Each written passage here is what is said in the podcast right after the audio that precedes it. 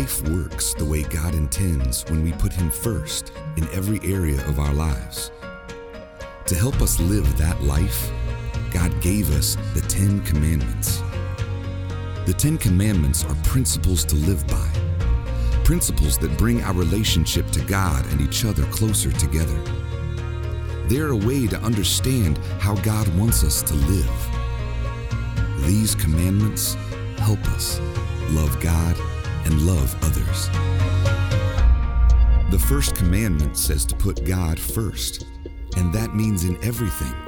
When we put Him first, the pieces of our lives fall into place. And so God says, You shall have no other gods before me.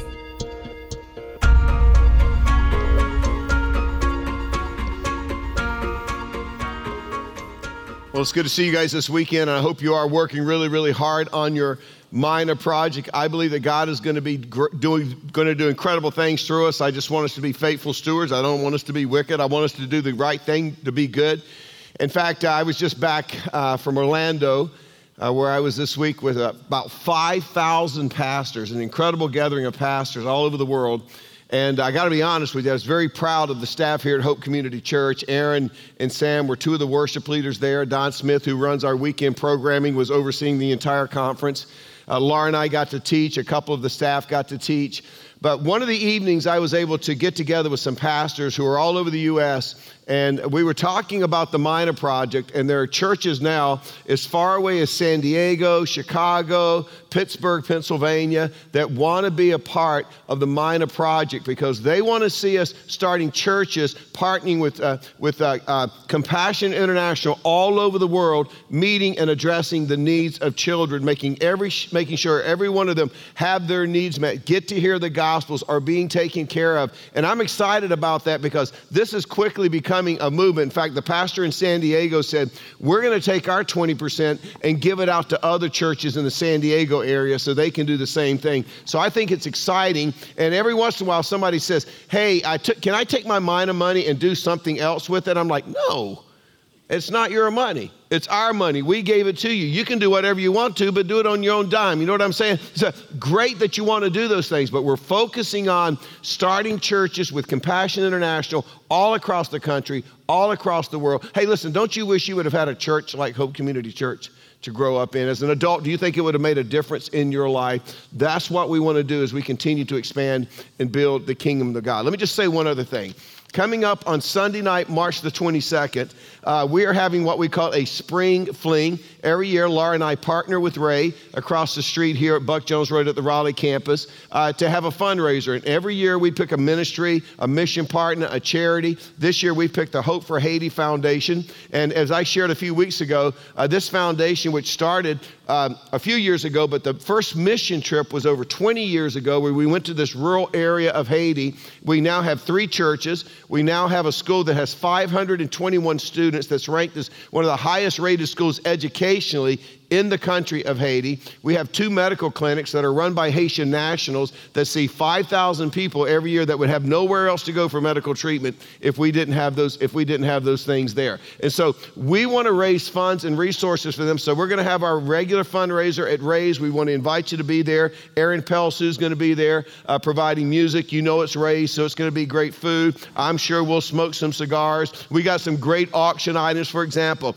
we have a villa in Tuscany, Italy to auction off. We have a beach house in Surf City, an oceanfront condo in Puerto Vallarta. How about this? Journey tickets. They're going to be here on August 16th with backstage passes. You're going to get to go backstage and meet Journey. Not only that, courtside seats at the Charlotte Hornet games. In fact, Laura and I were able to go, and I got a seat. That's us sitting in those seats. But let me show you where I sat the second half right there on the end of the bench with the Celtics. Those are the seats that are available. You can bid on those things. Hotel overnight right there in the arena. You're going to have a blast. Also, dinner for eight. Lots of great, th- great things going on. Uh, if you go to the Hornets game, you get to hang out in the lounge where if Michael Jordan's there, that's where he's going to be hanging out. So, great things, a great way to raise money for a great cause. And we just absolutely have a blast. So, that's March 22nd. Uh, you can go online. Uh, you can find Laura and I on Facebook. You can do whatever you want to. You can go to the Hope for Haiti Foundation. Just Google that.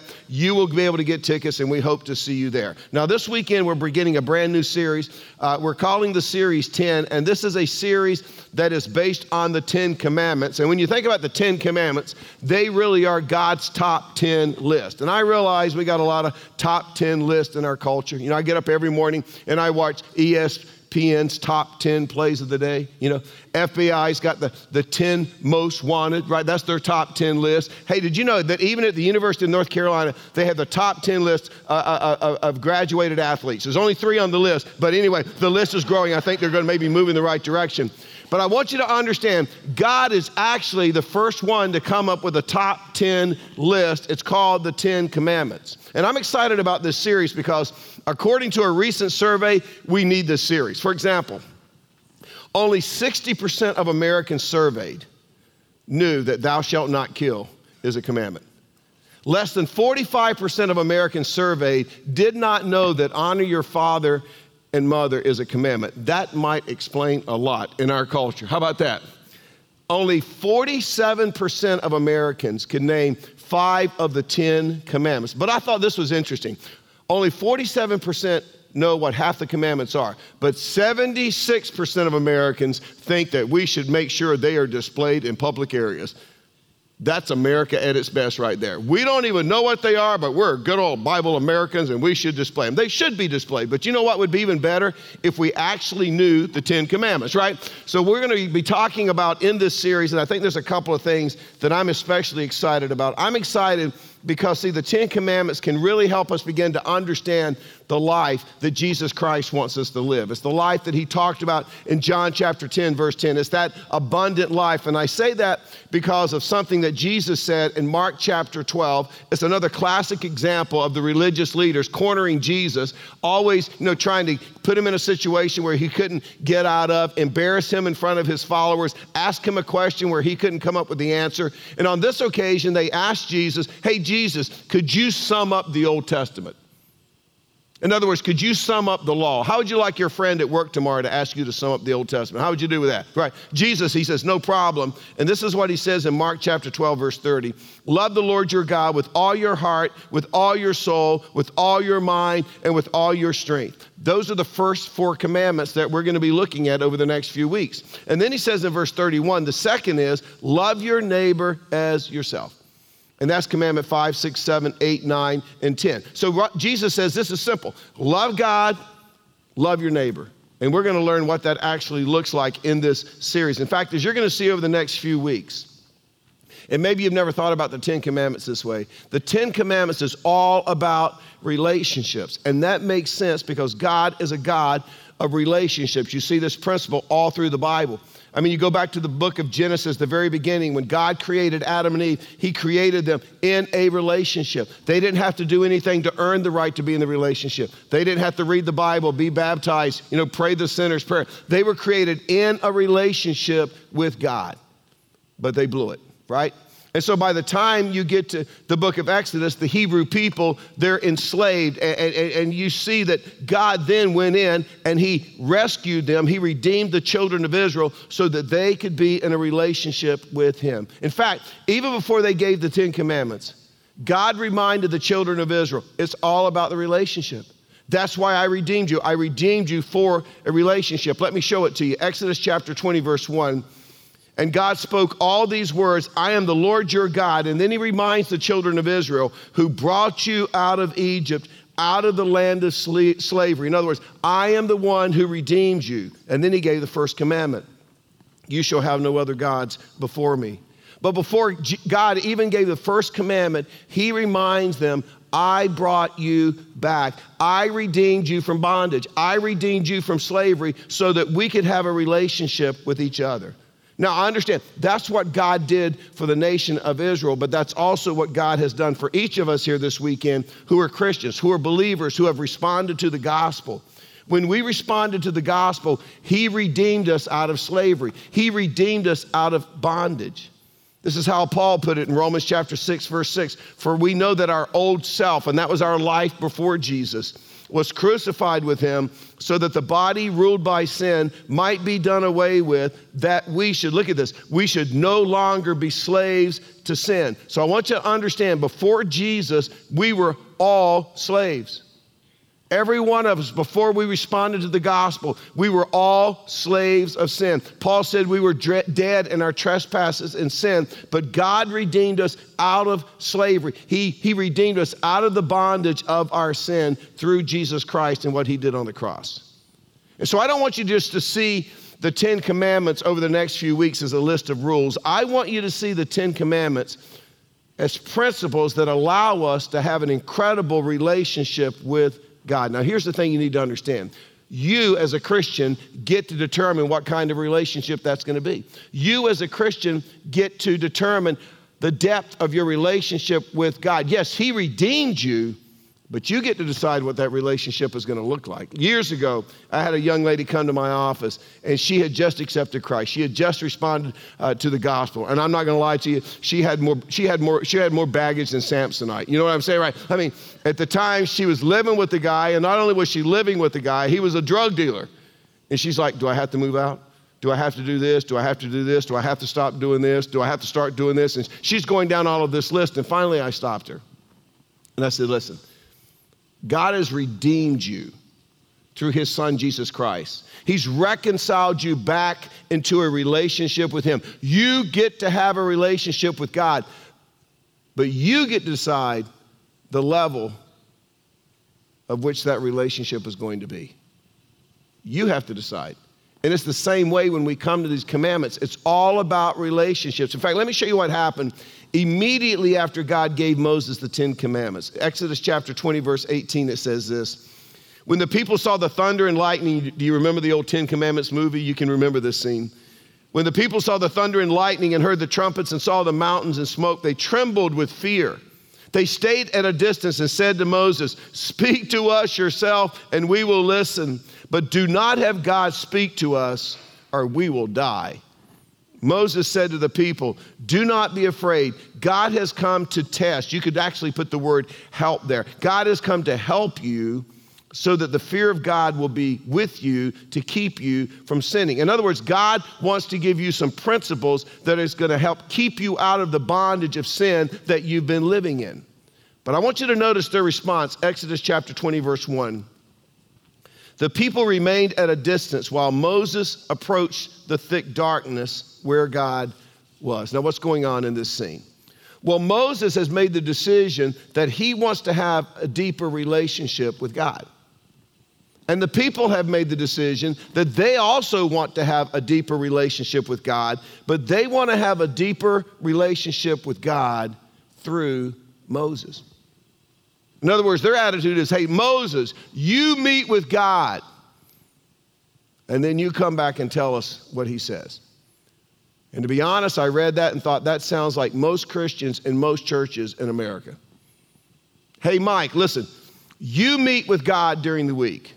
You go up on the mountain, which would be my second floor office, right? and you listen to God and you hear what God has to say, and then we will show up on the weekend and you can tell us what he said. After all, that's what we pay you for, right? But did you notice in verse 19 why they didn't want to meet with God? Look what it says, verse 19. Do not have God speak to us, or we will die. Now, let me just say that sounds like a bad thing, but that's not a bad thing. That's actually a good thing. Because you may remember a few weeks ago, we talked about the old self, who we are before we are made new creations in Christ, right? And we talked about the fact that if you don't become a Christian till you're 35, You've got 35 years of living under the control of the old self, your will, your goals, your desires, your actions, your attitude, your ambition. That was your life before Christ, but now God has new goals, new plans, new ambitions for you. Now, for that to happen, the old self we talked about, it has to die. Paul talked about, I am crucified with Christ. I die daily. But you need to understand this the old self our selfish ambitions, our selfish desires, our selfish goals and actions and attitudes. The old self always dies in the presence of God. But you got to understand, as Christians, that's what we actually want to happen. Because it's not until the old self actually dies, is put to death, that we can begin to experience the life that Jesus Christ has designed for us. I started doing something about seven months ago instead of just listening to Ozzy Osbourne and AC/DC, Highway to Hell, all that great music when I work out. I started, I downloaded an app, and I, I just listened to the Bible on audio. And it's not that I haven't read the Bible. In fact, I've listened to the Bible, but I just started just put my earbuds in and, and I just start listening to it. And often I have to stop it, back it up, listen to it again, because I will hear something that I've never heard in that context before. And I can, uh, I can say almost every day I walk in the door after working out and I tell Laura, I said, man, and I tell her what I learned. And what I, what's going on is this I'm realizing that there's an old, there's a part of the old self in my life that still needs to die?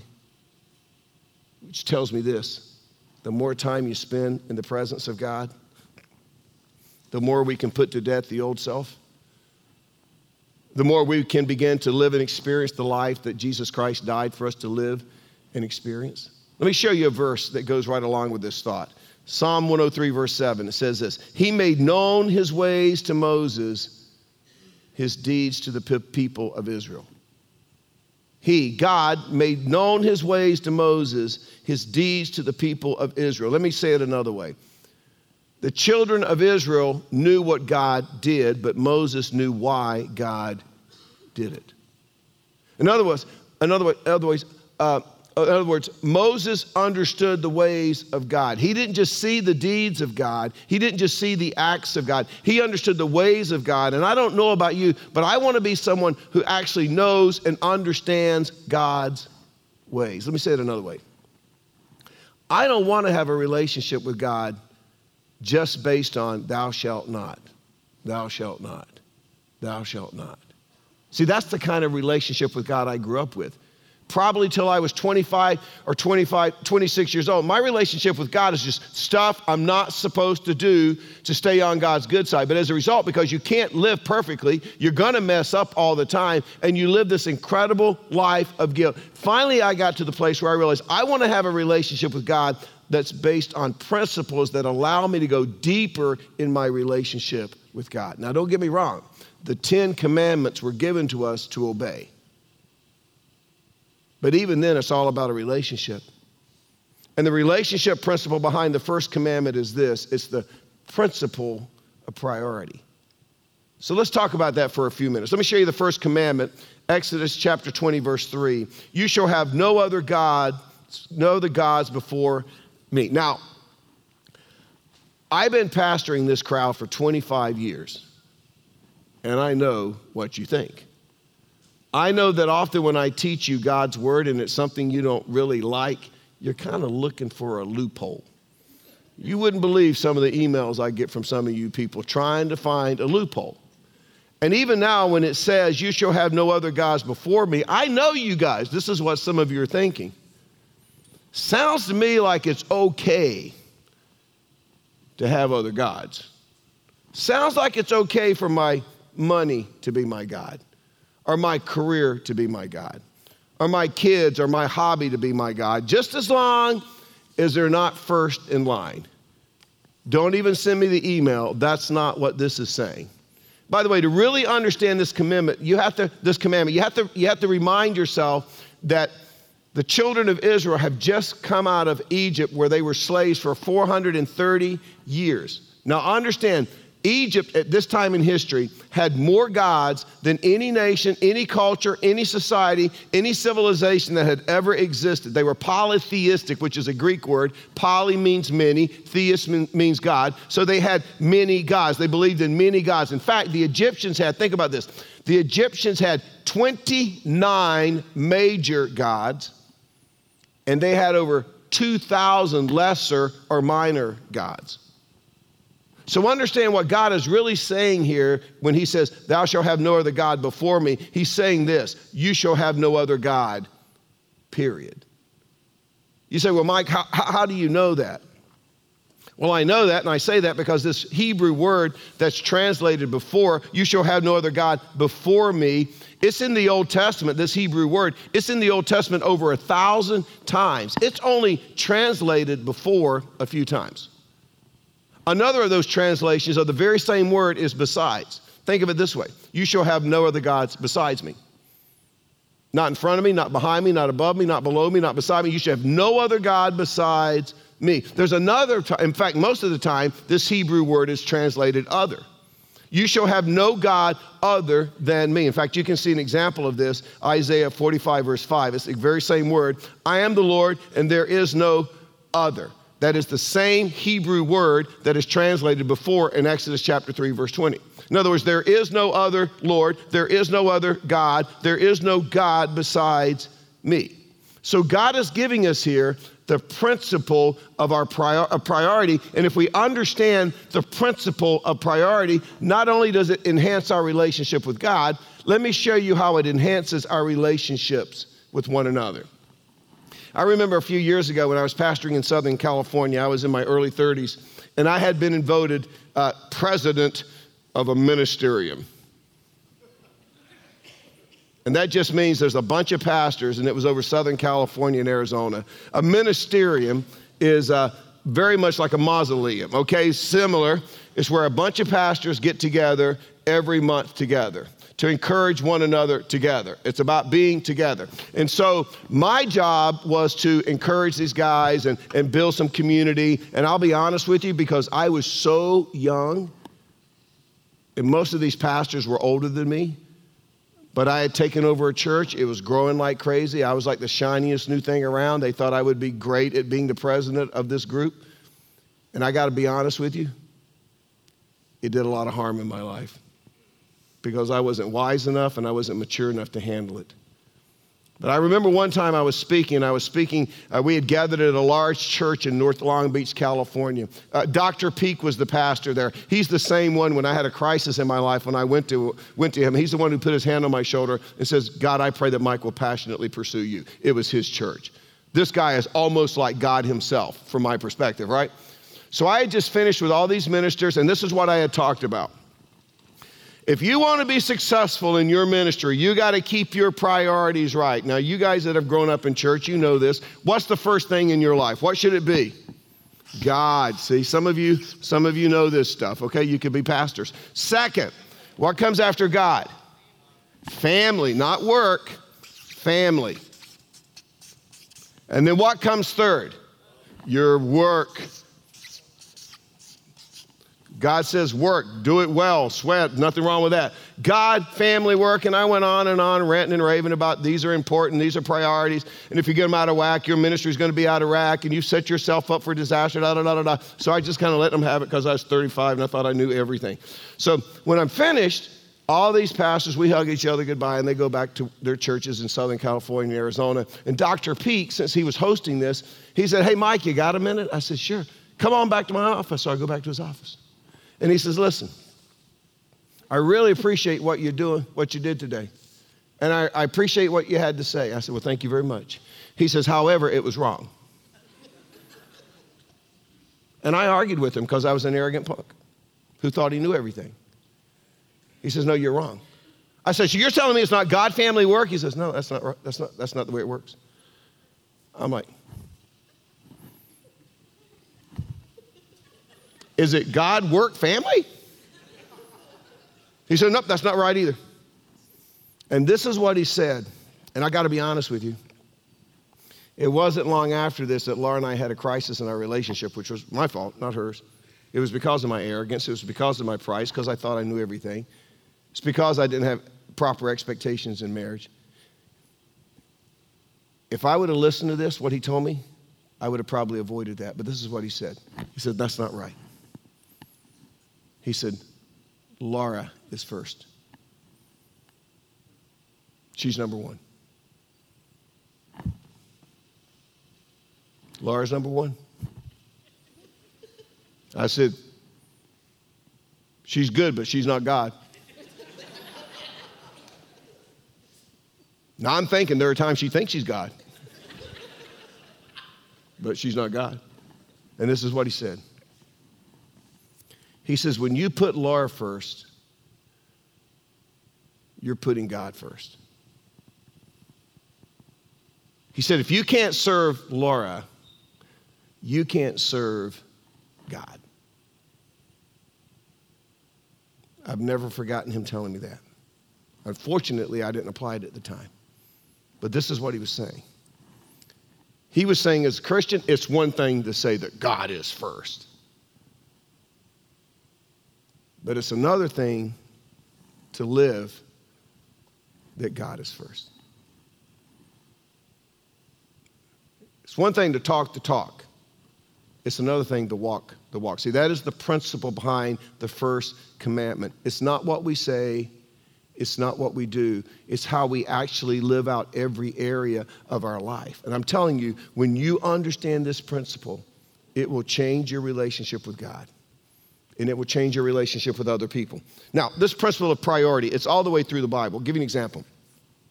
When the Jews were first moving in to conquer Canaan, to conquer the promised land, they came to the very first city that they had to conquer. Do you remember what the city was? It was the city of Jericho. Remember, they had to walk around it a bunch of times and the walls fell down? They came to the city of Jericho. This is what God told them before they went into the city of Jericho. It says, When you defeat the city, he says, I want you to take all the silver, all, you, all the gold you find, and I want you to bring it from Jericho into the house of God. God didn't say that about any other city that they attacked in Jericho, just Jericho. Why did God say it about Jericho? It's because Jericho was the first city. It was the principle of priority. Later on, he said this the firstborn of all your flocks and all your herds belong to me. Why did God say that? It's the principle of priority. He didn't say, hey, listen, when your sheep has new lambs, you can wait till you have 10 and then you can pick out the run of the litter and give it to me. He didn't say that. He says, when your sheep has new lambs, you give me the first one before it even has the other nine. Give me the first one. When you have a harvest, he said, give me the first fruits. Don't pay all your bills and see if you have something left over. Give me the first fruits. In fact, this is why, if you're familiar with the story of Cain and Abel, this is why God accepted Abel's offering, but he rejected Cain's offering. By the way, let me just say something here to put something in perspective. The story of Cain and Abel took place 2,500 years before the Ten Commandments. In other words, 2,500 years before God gave the law. It took place 2,500 years before God ever mentioned for the first time in the Bible this idea of tithing or giving 10% to Him. And so a lot of people think, well, wait a minute, if that's the case, why did God accept Abel's offering, but he rejected Cain's offering? If God hasn't even established tithing yet, why would he do that? Well, the answer is found in Genesis chapter 4, verse 3. It says, In the course of time, Cain brought some it doesn't say first. Some of the fruits of the soil as an offering to the Lord. And Abel also brought an offering, fat portions from some of the firstborn of his flock. The Lord looked with favor on Abel and his offering, but on Cain and his offering, he did not look with favor. I'm telling you, this is a principle that you find all the way through the Bible, and this is basically what God is saying. Life only works the way it's supposed to when you put me first in every area of your life. Let me say that again. Life only works the way you're supposed to when you put me first in every area of your life. It's not just about going around saying, oh, God is first in my life, He has the preeminent spot in my life.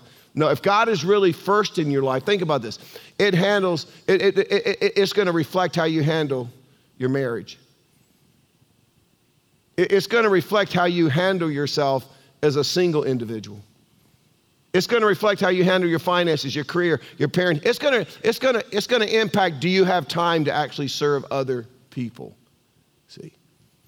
Life only works the way it's supposed to work when you put me first in every area of your life. And then Jesus comes along in the New Testament and reiterates the same thing in Matthew chapter 6 verse 31. So do not worry saying what shall we eat or what shall we drink or what shall we wear? For the pagans, those who don't even follow Jesus run after all these things, and your heavenly Father, look at this, knows that you need them. Verse 33. But seek what? First his kingdom and his righteousness, and all these things will be given to you as well. In other words, you know what that verse is saying? Jesus is saying this My heavenly Father, God, knows that you've got to make plans for retirement. He knows that you're going to have kids that you have to send to college, that you're going to have to pay rent or mortgage, you're going to have to have insurance, you're going to have all kinds of responsibility. There are things that are going to take your time. He is aware of the culture we live in. But Jesus says, put God first in the area of your time, your treasure, your talents. And all of the rest of these things that you worry so much about, they're going to begin to fall into place. There's a cool story in 1 Kings 17. There's a famine in the land. So God speaks to his prophet Elijah. I'm going to do a series on Elijah this fall. But he speaks to his prophet Elijah and he says, Listen, I want you to go to Zarephath. That was the name of the city. There's a widow there. She's going to take care of you. So he goes to Zarephath. He finds the, the, the, the house where the widow lives. He asks her for a drink of water. She gives it to him. But then he asks her for something to eat, some bread. I want you to see her response in 1 Kings 17, verse 12. She said, As surely as the Lord your God lives, she replied, I don't have any bread, only a handful of flour in a jar and a little olive oil in a jug. I am gathering a few sticks to take home and make a meal for myself and my son, that we may eat it and die. I think this is one of the most pathetic scenes in the entire Bible. She says, We're going to make one last little pancake and then we're going to die. Elijah said to her, Don't be afraid. Go home and do as you have said. Make first a small loaf of bread for me. I'm thinking, how arrogant is this guy? How pompous and pretentious and insensitive is this guy who's supposed to be a prophet of God? Make a small loaf of bread for me from what you have and bring it to me, and then make a little something, something for yourself and your son. For this is what the Lord, the God of Israel, says The jar of flour will not be used up, and the jug of oil will not run dry until the day the Lord sends rain on the land. Verse 15 She went away and did as Elijah had told her. That's called faith. And notice the result there was food every day for Elijah and for the woman and her family. Never ran out. A few years ago, I was speaking on this principle of God first, and there was a single mom in our church, and I love getting emails. I usually get them on Monday. They're sometimes not so good, but sometimes they're good. And sometimes when they're good and I get them the day after the weekend, it's like, thank you, that inspired me, or thank you, I needed to hear that, or thank you, I was processing this. But the emails I really love are the emails I get that begin something like, a year ago, or 18 months ago. In fact, I just got one the other day that said, Three years ago, you spoke on this. You know why? You know why those are important to me? It tells me that people are getting ready to tell me a story where they went home and applied what the Bible taught, and they're getting ready to tell me how God showed up. And it was a single mom, and she went home and she decided, I have another tithe. I've never given 10% back to God but I'm not going to use the cop out just that I'm a single mom and that I'm just barely making ends meet. I'm going to put God to the test and I'm going to do it. And so she began, she began again. Within a couple of weeks, they came up to her at work and said, Hey, we got another position that's open. It seems like your skill and your personality, it would be better for you. Are you interested in it? She took the job simply because she thought she would like the job more. No raise, no nothing. And she scraped together and she said in different ways God showed up and she was able to continue to tithe and she was able, God still took care of her needs. But after several months, she got called into HR and they said, Wow, we made a huge mistake. Because when you got transferred to that new position, that came with a significant salary increase. So your next check is going to reflect it literally thousands of dollars. But not only that, you have been doing such a great job in that new role. We're also going to give you a rather significant raise. Thank you. And I'm telling you, her fear of what am I going to do when I put God first in my finances intersected with God's faithfulness, and it blew her mind. And God blessed her in a way she never saw coming. And I'm going to tell you something, and I can tell you this based on fact and track record. When we obey this first commandment, and when we live out this principle of priority, we get a front row seat for God to show up and do his thing. And when he does it, when he shows up, I'm telling you, it will take our relationship with him to a level that it's never been before. It just kind of goes through the roof. You know what it's like? I just thought about this sitting in my office yesterday. It's like that story with Abraham and Isaac. Remember, Abraham waited his whole life for this son, and then finally, almost at the, at the age of 100, he finally has a little boy. And then one day, God says, Okay, now I'm going to I'm going to put you to the test. I want you to take that little boy that you love, that little boy that you've waited for, that little boy that you named Isaac, which means laughter, because that's how you responded when I told you you were going to have a son at your age. I want you to take him up on that mountain and sacrifice him.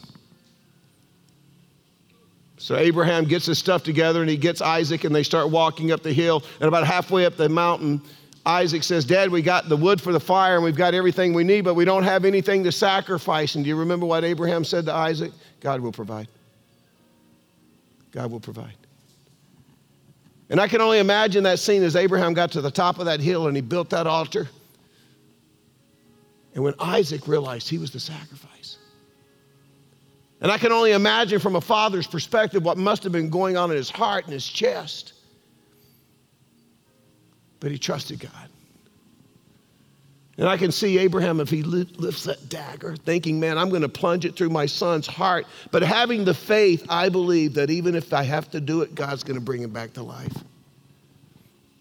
But while he's holding that dagger over his head, he hears a rustling over in the thicket.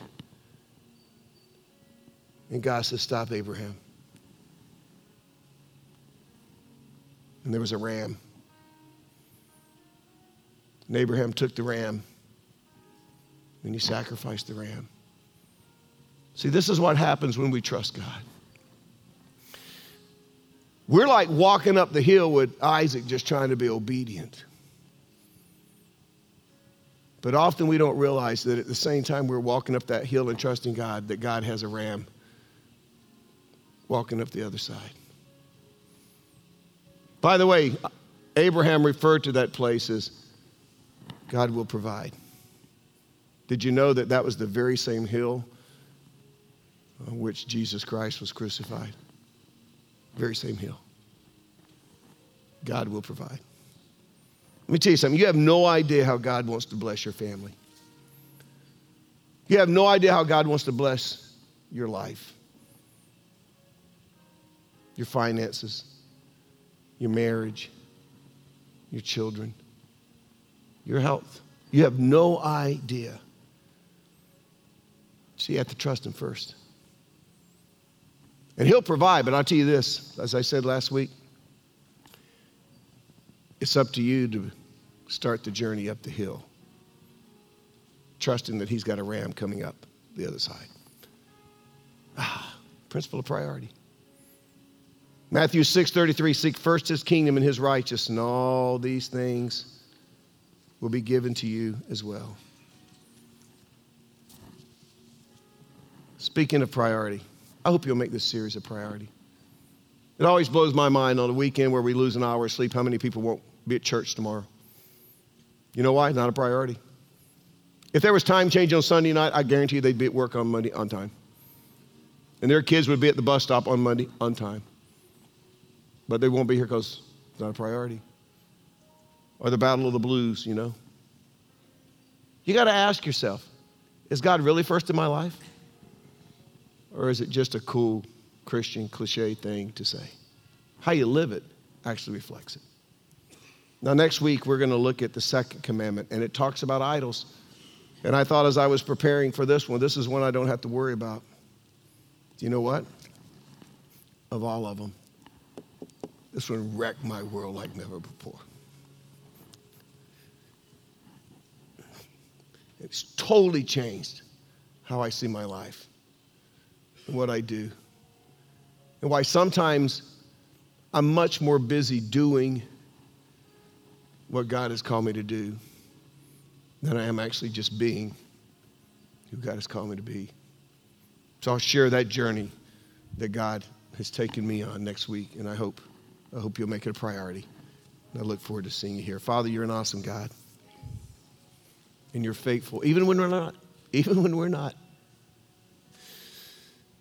And you're trustworthy even when we don't trust. And for that, we say thank you. Father, blow our minds in this series. This is not just some list that we memorize and every once in a while try not to do them. This is a principle that not only can change our life with you, but can change the lives with the people that you put in our life. Change our relationships. Change us. In your name we pray. Amen.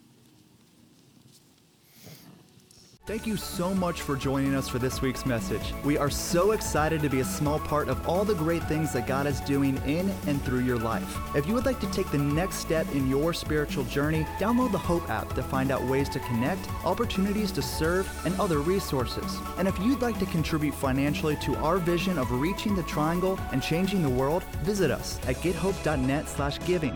Thank you for your commitment to resourcing hope as we love people where they are and encourage them to grow in their relationship with Jesus.